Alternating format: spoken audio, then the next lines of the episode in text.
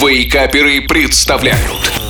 Еда за 10 минут Всем доброго, добрейшего утра, спешащие по делам в этот утренний час. С вами снова шеф Газарян, и это значит, что пора запоминать или записывать очередной рецепт вкусного, простого и быстрого в приготовлении блюда. Сегодня это не какой-то там магазинный, а приготовленный своими руками шоколадный плавленый сыр из творога.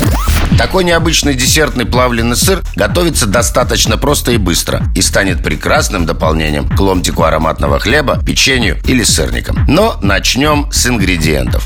Итак, творог 9% жирности 200 грамм, шоколад 70% содержания какао 50 грамм, молоко 35 миллиграмм, сахар 1-2 столовые ложки, сода пищевая пол чайной ложки и масло сливочное 25 грамм. Вначале в чаше блендера соединим творог, молоко и соду и взбиваем до получения однородной, максимально гладкой массы. Перекладываем творожную массу в металлическую миску или ковшик, добавляем сливочное масло и отправляем на водяную баню, где постоянно помешивая, готовим сыр примерно 6-8 минут до состояния густой сгущенки. Далее снимаем водяную баню с огня, всыпаем сахар и ломаем куски шоколада в готовый плавленый сыр. Тщательно перемешиваем до расплавления сахара, шоколада и однородности. Ну вот, шоколадный плавленый сыр из творога готов. Как я и обещал, не потратив много сил и времени, мы с вами приготовили отличный завтрак и незатейливое бюджетное лакомство.